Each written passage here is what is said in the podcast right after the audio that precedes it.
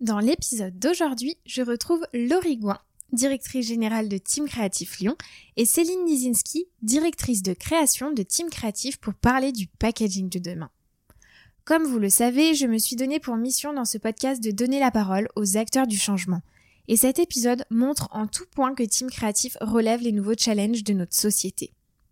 Avec ces experts du packaging, nous avons évoqué trois grands enjeux pour demain. Le développement durable et comment l'agence accompagne les marques à trouver des solutions pour la planète, mais aussi contre le gaspillage alimentaire. Team Créatif intègre aussi pleinement dans sa mission l'engagement à travers la certification B Corp que Céline vous détaillera plus en détail au cours de cet épisode. La digitalisation et les différents outils que cette société de plus en plus numérique a créés, comme le QR code, le Gen Code et toutes les applications liées à cela, mais aussi avec le développement des sites e-commerce et comment adapter les packaging à ces nouveaux supports, le vieillissement de la population, un chiffre peut-être? En 2050, un tiers des Français auront plus de 60 ans, et cela pourra avoir un impact conséquent sur les packaging. Avant d'écouter cet épisode, je vous invite dans un premier temps à écouter l'épisode de la semaine dernière sur le rôle du packaging, à retrouver sur toute votre plateforme d'écoute habituelle en inscrivant Team Créatif, le rôle du packaging. J'avais hâte de recevoir Laurie et Céline sur le podcast pour leur connaissance pointue sur le packaging, un sujet encore peu ou pas abordé sur les plateformes de podcast, mais aussi car Céline et Laurie sont passionnées, extrêmement agréables et sympathiques. Je vous laisse tout de suite avec l'épisode du jour, Team Créatif. Laurie Gouin et Céline Nizinski, le packaging de demain.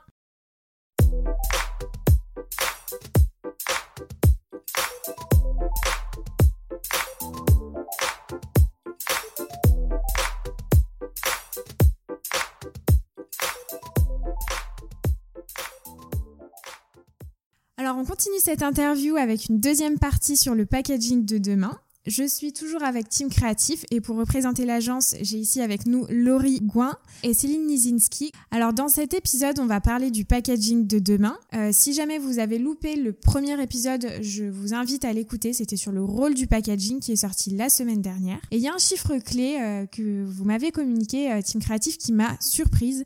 C'est que 75% des consommateurs pensent que le changement viendra des entreprises et le design peut accompagner dans cette direction en quoi le design justement peut accompagner euh, ce changement et comment vous, en tant qu'agence Team Creative, vous accompagnez les marques sur ce changement? Merci Salomé. En effet, euh, chez Team Creative, on est persuadé que les marques euh, qui s'en sortiront et qui existeront encore dans, dans plusieurs dizaines d'années seront celles qui s'engagent. On le voit, les consommateurs cherchent des preuves, des engagements, des choses les plus vraies possibles. Euh, ils n'ont plus envie d'avoir euh, un discours euh, trop marketé. Ils veulent des, des, des produits les plus vrais, les moins transformés, les plus conformes possibles pour pour vivre en bonne santé et puis pour avoir de bons produits. L'idée, dans un premier temps, avant de conseiller nos clients, c'est on a eu une démarche pour intégrer dans notre mission d'agence une dimension d'engagement. Et pour ce faire, en fait, pour euh, pour euh, on sait qu'on a un rôle à jouer dans le futur.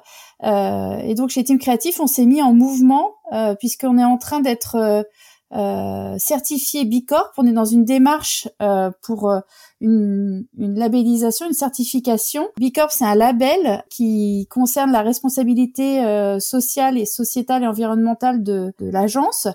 Et puis, euh, B ça certifie donc euh, des entreprises euh, privées. Et l'idée, c'est de de ne pas chercher à être euh, la meilleure entreprise au monde, mais être la meilleure entreprise pour le monde.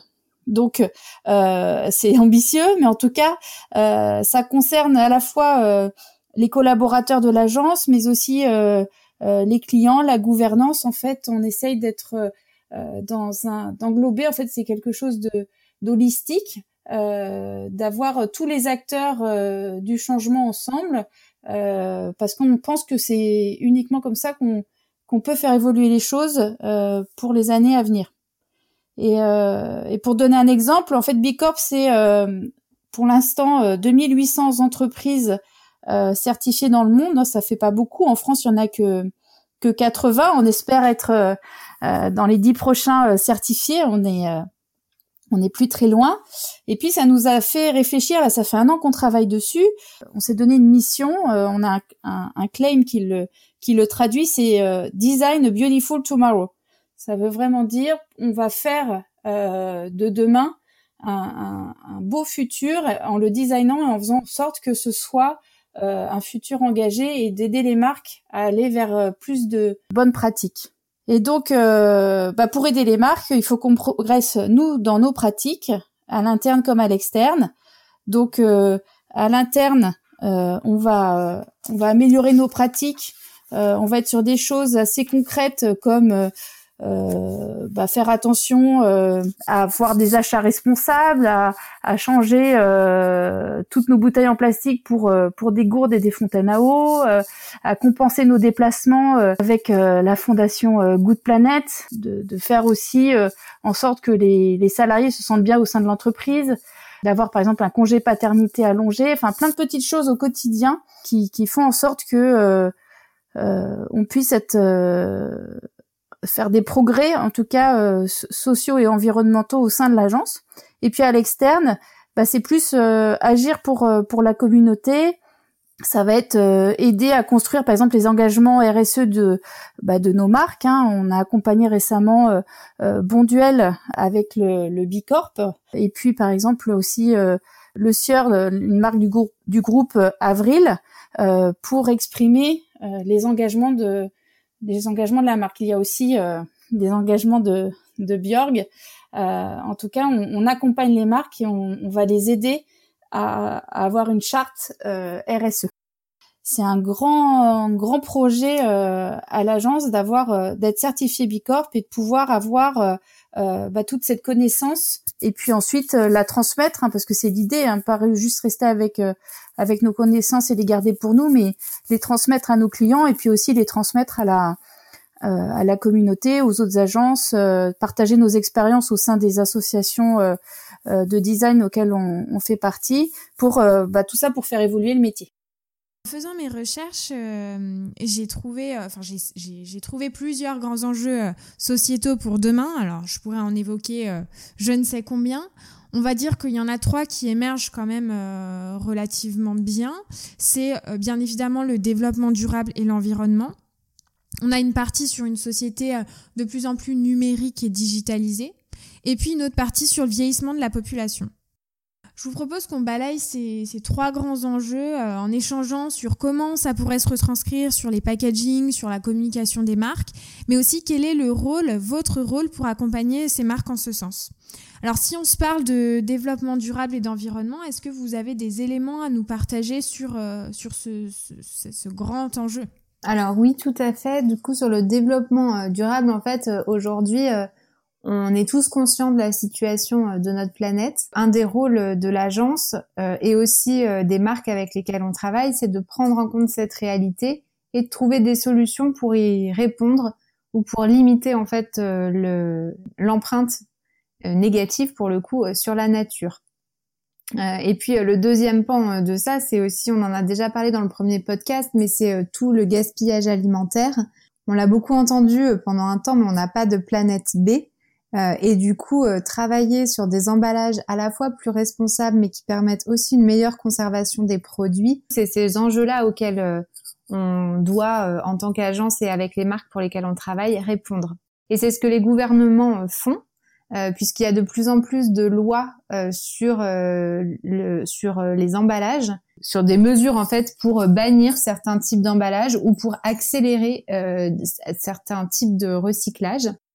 Et euh, par exemple, euh, en, Europe et en France euh, particulièrement, on est en ce moment, on a en ce, tous, à la fois en tant qu'agence et en tant que marque, le devoir de répondre à l'enjeu qui est de bannir en fait les plastiques à usage unique. mais une fois qu'on a dit ça, on, se dit bah c'est facile, il suffit de les supprimer. mais en fait, un plastique à usage unique, c'est par exemple le bouchon d'une bouteille. Euh, donc si on supprime un bouchon de bouteille, bah du coup euh, on peut plus contenir euh, le liquide à l'intérieur. Ou alors on va supprimer les pailles, mais du coup comment on a, enfin pour un enfant, est-ce que supprimer une paille, c'est pas supprimer un élément de praticité? Donc en fait tout le travail qu'on va faire avec les industriels, c'est vraiment d'accompagner ce changement pour que demain on trouve des solutions qui soient plus durables, euh, qui, qui, permettent à la fois de répondre aux enjeux gouvernementaux, mais surtout euh, de répondre aux enjeux planétaires euh, qu'on connaît et environnementaux qu'on connaît. Et là, pour l'exemple du bouchon de bouteille, qui je trouve est, est très intéressant, très parlant, c'est quelque chose qui est déjà en vigueur ou qui va être en vigueur? C'est quelque chose qui va être en vigueur. pour moi, c'est à horizon 2025, donc c'est vraiment les, les marques, elles vont devoir vraiment prendre ce sujet à bras le corps en fait, la, la solution la plus, entre guillemets, la plus simple, c'est d'avoir des bouchons solidaires. Donc, quand on dit un bouchon solidaire, c'est un bouchon qui, en fait, continue à être attaché à la bouteille euh, ou à la gourde ou, euh, et qui, du coup, ne peut pas être jeté, euh, indépendamment de la bouteille. Mmh. et mais du coup, quand on, enfin, on se dit bon bah c'est facile, il suffit finalement de remplacer un bouchon par un bouchon solidaire. Mais en fait, derrière, ça va poser beaucoup de questions de d'usage pour le consommateur, puisque au final, euh, c'est bien le consommateur qui va l'utiliser. Donc, est-ce que c'est facile à ouvrir? Est-ce que c'est facile à refermer? Euh, Est-ce que euh, du coup, quand on quand on boit, par exemple, il n'y a pas de gêne qui pendant la consommation du produit? Et ça va aussi poser des questions aux industriels de comment, du coup, on met en place ces nouveaux bouchons.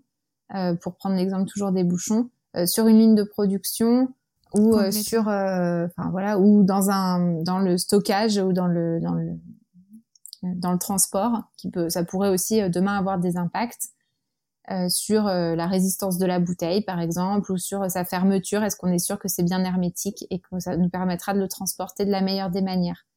Donc en fait à partir du moment où on commence à parler éco-conception et prise en compte de l'environnement on va devoir vraiment avoir un triptyque euh, à prendre en compte qui est la réalité euh, environnementale. Il faut réduire la quantité de plastique, euh, il faut mieux recycler ce plastique et les emballages.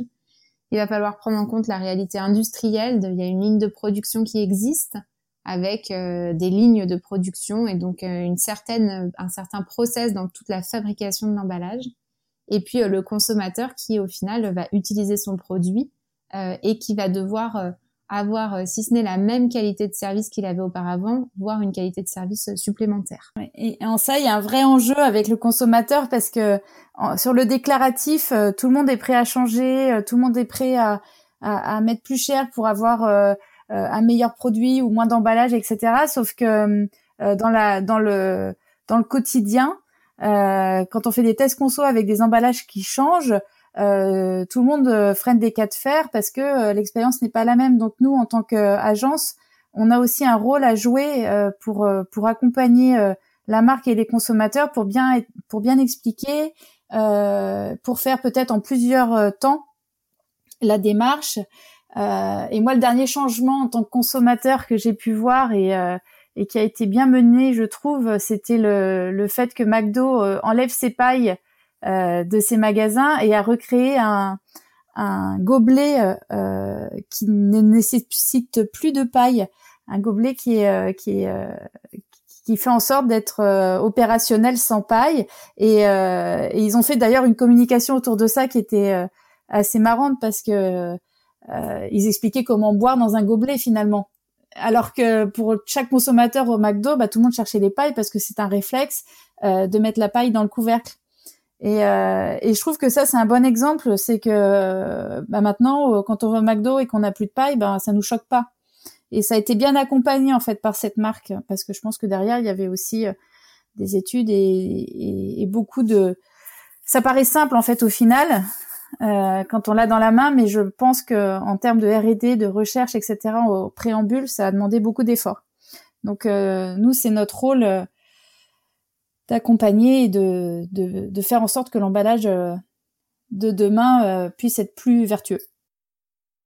Oui, tout à fait. Et puis pour euh, rebondir sur ce que, ce que vous dites, c'est que euh, ça pousse également euh, les collaborateurs, alors que ce soit des industriels ou même chez vous, chez Team Créatif, à être plus transverses sur ces missions, en tout cas à être plus ouverts sur les autres services, que ce soit l'Indus, la R&D pour la recherche des nouveaux packaging, tout ce qui est les problématiques éco-conception, mais aussi de conservation du produit. Je pensais par exemple au, changement de, de bouchon. J'imagine qu'il y a aussi cette problématique-là. et également au niveau de la communication, comme tu le disais, Céline, pour communiquer aux consommateurs et éduquer finalement le consommateur à des nouvelles pratiques. C'est ça. En fait, notre rôle, il est exactement comme tu viens de dire, Salomé. C'est à la fois vraiment dans l'accompagnement euh, des marques avec euh, toutes les parties prenantes euh, d'un emballage chez, les pour les grandes marques donc industrielles R&D etc pour vraiment trouver avec eux les meilleures solutions pour pour demain et ensuite une fois que la solution est trouvée c'est comment on va la communiquer au consommateur pour que bah, on lève aussi des freins qu'on lui explique et que surtout on lui explique un bénéfice euh, et en fait, ça rejoint aussi un des, des, des éléments qu'on a partagé au premier podcast, c'est que plus la marque elle va être transparente et plus ce sera euh, bien perçu par le consommateur. Et on a vu euh, sur ces dernières années des marques qui ont été progressivement, par exemple, sur l'utilisation du plastique recyclé. Euh, au départ, ils en ont mis 25%, puis 50%, puis pour arriver à 100% de plastique recyclé. Euh, mais du coup, ils ont été vraiment dans cette démarche d'accompagnement pour expliquer qu'en fait, on pouvait pas passer du jour au lendemain à 100% de plastique recyclé, parce que déjà la filière euh, n'existait pas complètement, et qu'en plus, en termes de conservation de lignes de production, c'était pas forcément facile.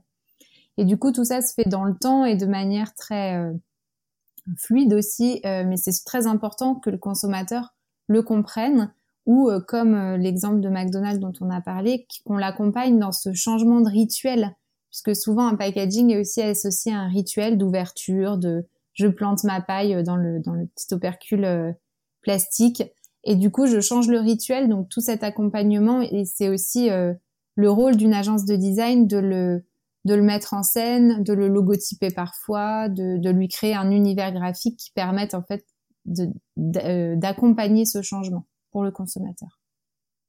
Mmh, tout à fait. En préambule, j'ai euh, évoqué donc plusieurs enjeux sociétaux. Donc là, on s'est parlé du développement durable et d'environnement. Euh, maintenant, si vous le voulez bien rapidement, on va se parler de digitalisation. alors, pour être commercial, je, vois de plus en plus de, par exemple, sur les packs, de QR codes, enfin de, de, choses comme ça. comment vous, ça vous impacte? Est-ce que ça vous impacte? Et euh, est-ce que demain on pourra imaginer des packaging un peu différents par rapport à ça? Oui, on a. C'est vrai qu'aujourd'hui on a hum, une tendance à vouloir euh, bah, montrer nos engagements, euh, dire beaucoup de choses sur un pack. Voilà, aujourd'hui on a vraiment tendance à, vouloir dire beaucoup de choses sur un pack qui a une surface limitée. même si on n'a pas tous la visibilité d'un paquet de céréales, hein, on a souvent des packagings qui font quelques centimètres carrés. Euh, et, donc, comme il faut aller à l'essentiel, il vaut mieux garder euh, l'essentiel sur le pack pour euh, avoir euh, l'impulsion d'achat et puis avoir toutes les informations euh, primordiales. Et après, par contre, quand le consommateur va vouloir en savoir plus sur son produit, savoir d'où il vient, connaître la filière, les gens qui travaillent derrière ou, ou qu'est-ce qui compose exactement le produit, euh, le QR code va vraiment venir nous, nous aider pour, bah, pour juste faire un relais et renvoyer un site internet par exemple ou une application qui, qui là va pouvoir vraiment dérouler et développer tout le tout le discours de la marque et tout ce qu'elle a pas pu dire en packaging. En fait, c'est vraiment une chouette possibilité aujourd'hui qu'on a pour bah, pour en dire plus sur sur les produits, euh, on a aussi, euh, donc on parle du QR code, mais il y a aussi le, le gène code hein, qui, qui est, le, qui est le, numéro d'identité du produit qui va nous aider euh, avec les applications comme Yuka, comme Siga pour la transformation, le taux de transformation des produits. Open Food Facts, etc. ils vont aussi nous, nous donner des informations euh, et ce côté digital euh, va, va donner euh, aux consommateurs beaucoup plus de, de billes pour comprendre et choisir aussi, parce que c'est ça en fait le aujourd'hui la bataille, elle est sur le meilleur produit en fonction de ce que je recherche. Je suis totalement d'accord. Et pour pour Yuka, c'est vrai que en magasin, on voit de plus en plus de personnes avoir le réflexe pour faire leur choix au niveau des produits, de prendre leur téléphone et scanner le, le code barre. Ça devient un réflexe maintenant euh, plus qu'une habitude même. Et en fait, nous, ce qu'on dit aux, marques ou aux marketeurs avec lesquels on travaille, on va plutôt encourager nous à avoir des QR codes. Euh, pour la raison euh, qu'a évoqué Céline, qui est de dire, euh, bah, en fait, on a des surfaces d'expression qui sont de plus en plus petites parce qu'on cherche aussi à réduire la taille des emballages et on a de plus en plus de choses à dire pour révéler tous les engagements de la marque, tous les labels, tous les 100 100 100 dont on a parlé au premier épisode. Donc du coup, on va leur dire, il faut avoir un QR code pour amener cette valeur ajoutée supplémentaire ou pour dévoiler des choses qu'on ne peut pas écrire sur votre packaging. Et la deuxième chose, c'est que du coup, on reprend la maîtrise de l'information. Euh, aujourd'hui, la marque, euh, quand, notre consommateur scanne un, un gen code, il va chercher une information qui n'est pas gérée par la marque puisque c'est Yuka ou Siga ou Open Fact Food qui gère l'information. Du coup, de remettre euh, le QR code et l'information euh, chez chez le client ou chez euh, chez les marques, c'est aussi permettre d'avoir un discours bah, plus propriétaire pour la marque, peut-être plus pointu que ce que peut être révélé par un par un tiers. Donc c'est aussi une manière de de créer vraiment un lien entre la marque et le consommateur. Et ça, pour nous, c'est très important. Euh, et la seule chose qu'on, la seule condition, en tout cas, qu'on met à ça, c'est qu'il faut que le QR code ait un réel intérêt. C'est-à-dire que ce qu'il y a derrière le QR code, il faut vraiment que ça amène une valeur ajoutée pour le consommateur, que ce soit une valeur ajoutée euh, informative, parce que du coup, je vais savoir euh, où a été plantée la salade, par exemple, quel a été le producteur, éventuellement engager une discussion avec ce producteur, ou alors un avantage financier euh, qui, au moment où on scanne un QR code, bah, génère euh, un bon de réduction et du coup redéclenche un achat euh, la fois suivante. Et du coup, ça permet vraiment de créer un... Si, on met ces conditions en place, ça, permet vraiment de créer un lien très fort entre la marque et son consommateur en passant par le biais du digital, en fait. Hmm, tout à fait. Et un exemple qui est euh, plus d'actualité, c'est que là, en ce moment, il y a de plus en plus de marques qui habillent un peu leur packaging pour, euh, pour Noël. Et il y a euh, Nutella sur leur pot de Nutella qui ont apposé directement sur le couvercle un QR code que les consommateurs peuvent scanner. Et qui leur renvoie sur une page où ils peuvent justement recycler leur pot de Nutella euh, avec euh, la possibilité euh, de faire ce qu'ils appellent des Nutellariums, des Nutella bougies. J'ai trouvé que c'était une excellente idée pour justement voir comment recycler son packaging et en plus avec la saisonnalité pour les fêtes. Donc je mm. trouvais que c'était un, c'est un bon exemple. assez intéressant. On a beaucoup parlé de plutôt de linéaire dans le premier épisode et il y a un, un, point qui moi me du coup me tient vraiment à cœur sur le, le le packaging, euh, c'est euh, tout ce qui est euh, e-commerce ou drive. cette année, c'est l'explosion de, des sites de vente en ligne, et, y compris pour l'agroalimentaire. Et en fait, le, ce développement de, du coup des sites e-commerce ou des sites drive fait que demain, un des enjeux pour les agences de packaging, c'est aussi de travailler sur des images qui soient en fait des packaging complètement adaptés à ces nouveaux supports, puisque en linéaire, on voit les packs à taille réelle, on a le temps euh, de regarder euh, toutes les phases, de prendre en main le produit, de parfois même le sentir euh, à travers l'emballage. Quand on est sur un site marchand, on est derrière un écran, parfois derrière un écran de smartphone. Du coup, il y a un vrai enjeu pour pour nous et pour les marques à créer des, des, des visuels qui permettent de transmettre les valeurs, une réalité produit, un storytelling qui permet en fait de recréer une émotion euh, derrière son écran entre euh, la marque et le consommateur.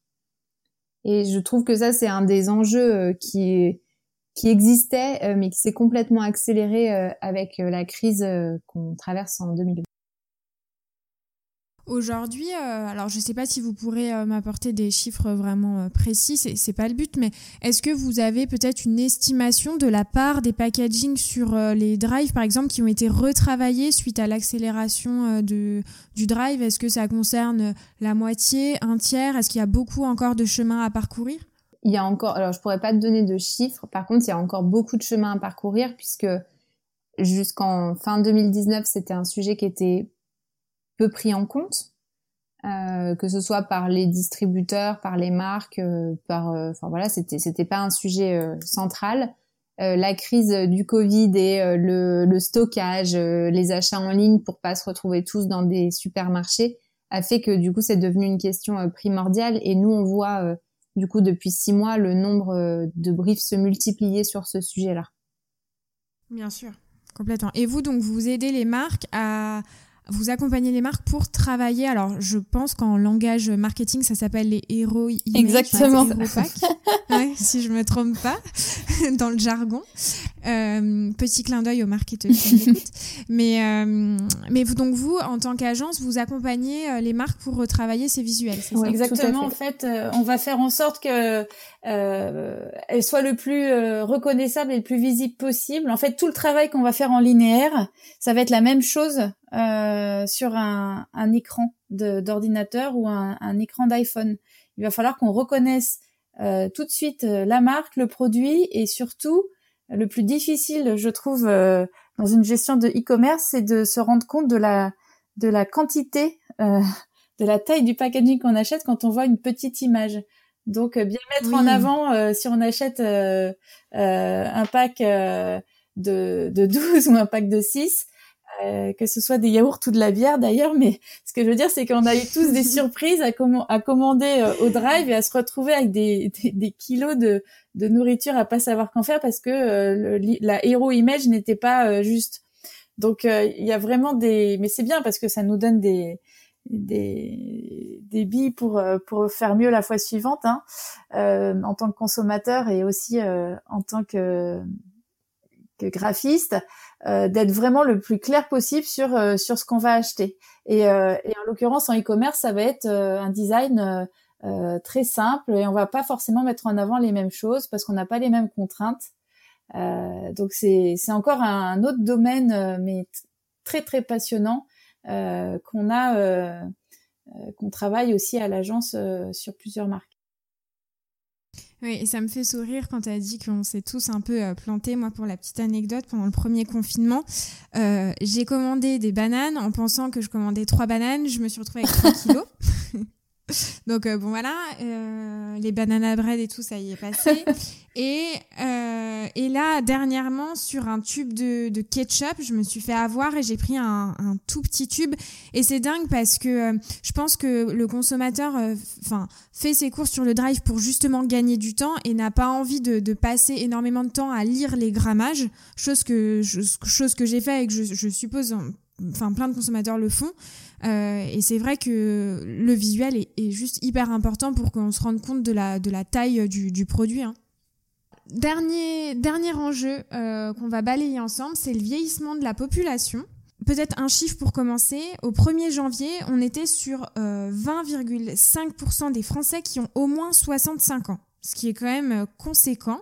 Euh, vous, comment ça vous impacte sur euh, votre travail, le retravail peut-être des packaging? À, quel moment ça vous impacte par rapport à l'accompagnement que vous apportez aux marques? Bah, C'est vrai que si on se projette dans le futur, en 2050, donc dans 30 ans, il y aura 70 millions d'habitants en France et un tiers de plus de 60 ans ça sera encore euh, encore un peu plus puisque euh, nos fameux millennials qu'on chérit aujourd'hui, euh, bah, ils auront 50 ans et et, et, donc on aura une population vieillissante. Aujourd'hui, les plus de 50 ans, ils, ils, achètent plus de la moitié de la consommation dans les produits de grande consommation. C'est des chiffres qui sont qui paraissent fous, mais en fait c'est là où le, le pouvoir d'achat se situe euh, chez, on va dire, nos seniors, hein, même si 50 ans, c'est pas, euh, euh, c'est pas, c'est, on est encore très jeune, mais ce que je veux dire, c'est que c'est hyper important en fait de prendre en compte cette,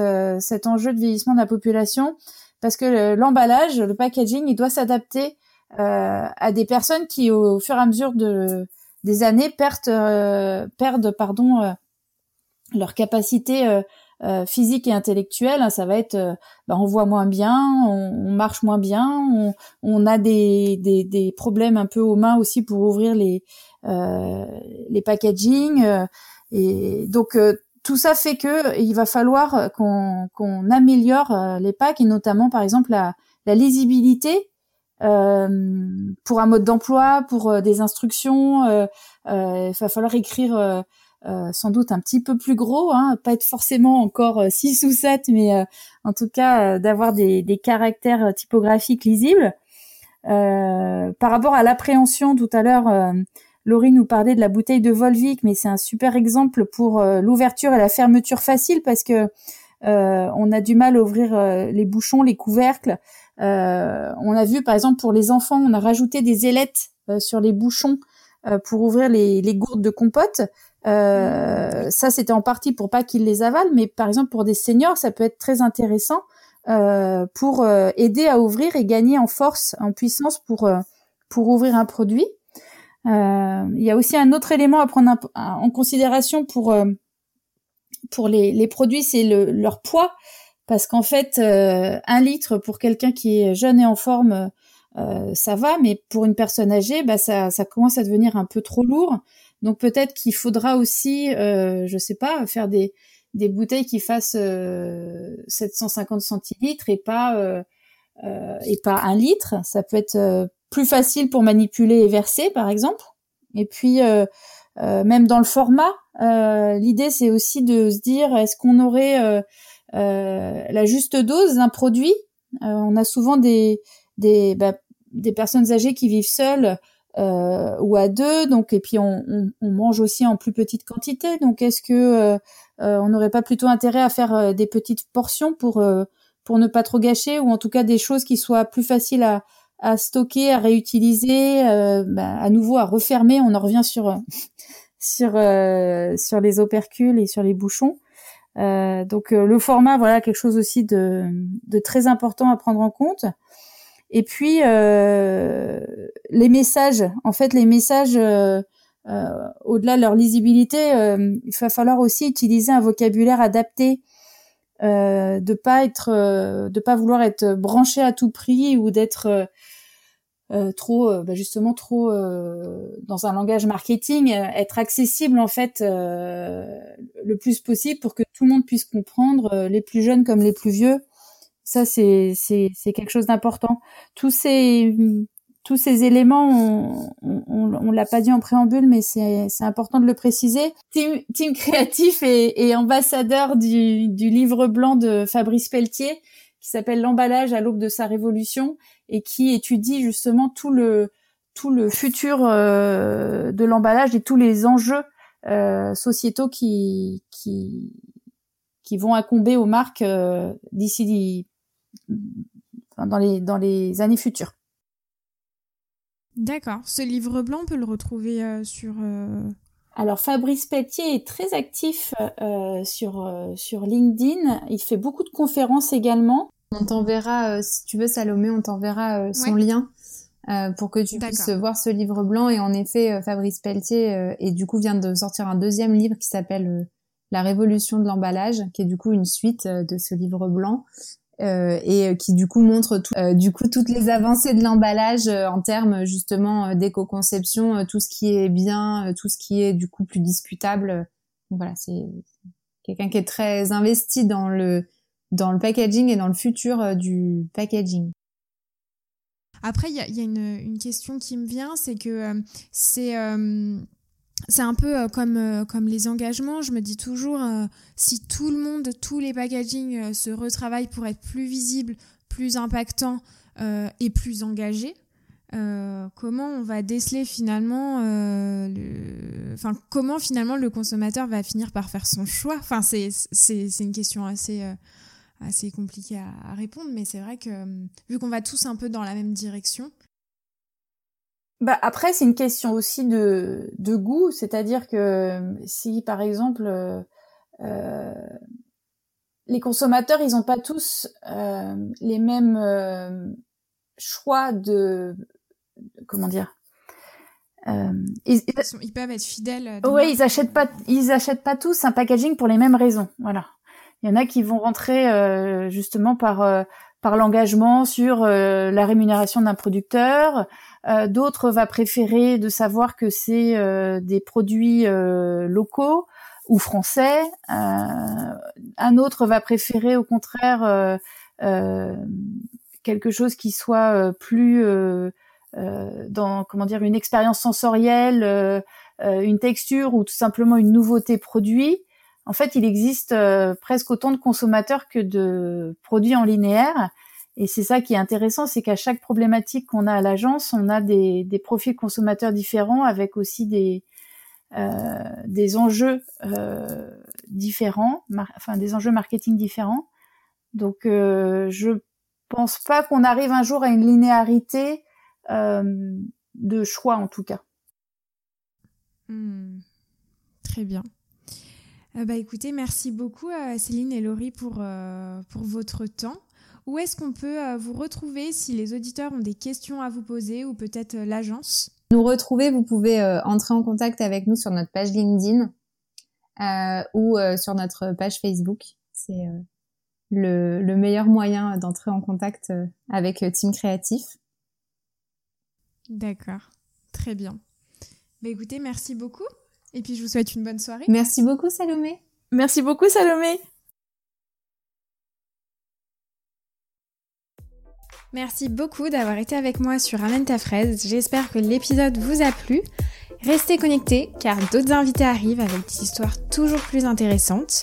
Si vous avez des questions, des remarques, n'hésitez pas à me contacter sur LinkedIn. Donc mon prénom et mon nom de famille c'est Salomé Charicton. Et sur Instagram à rejoindre l'Instagram du podcast au nom de Ramène ta tout. À la prochaine!